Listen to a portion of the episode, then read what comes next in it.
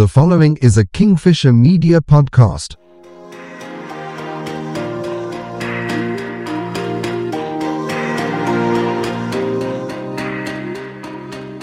I just finished reading an article about the ways carnival games are set up. Of course, I've always understood that these games are rigged, but I never really understood how they're rigged. I was expecting to be wowed by the technical end of things, but I was wowed more so by the psychological end. It's difficult to pop an underinflated balloon with a dull dart. It's difficult to shoot an overinflated basketball into an undersized oval hoop. It's difficult to knock over lead weighted bottles with a softball that's much lighter than regulation. Sure, it's technically possible to win, but the odds are not in our favor. Then there are the electronic games.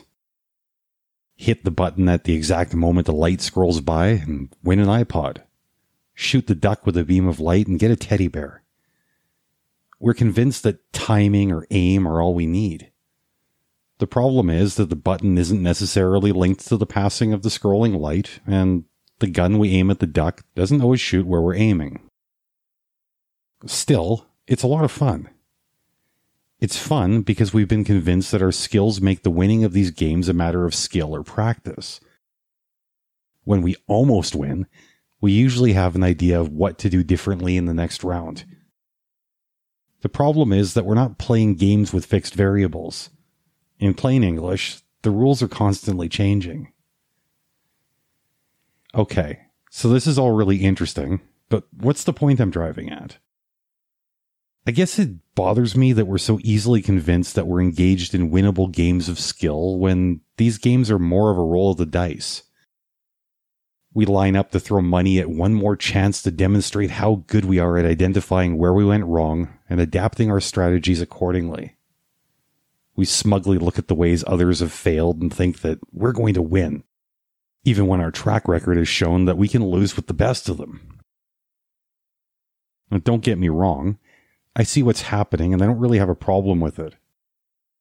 I like the flashing lights, the cheesy music, the loud voices of people running the games, the smell of fried foods, and the sight of people happily gobbling down impossibly large portions of cotton candy.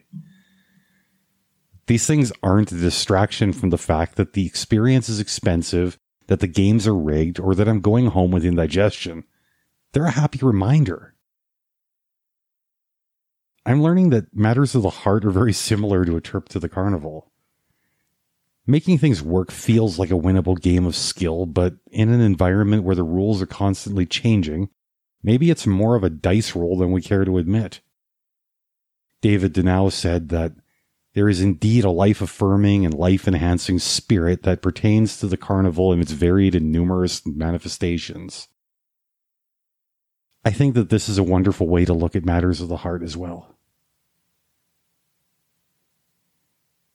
If you have thoughts on this or anything else I've spoken about, send me an email. I'd love to hear about it.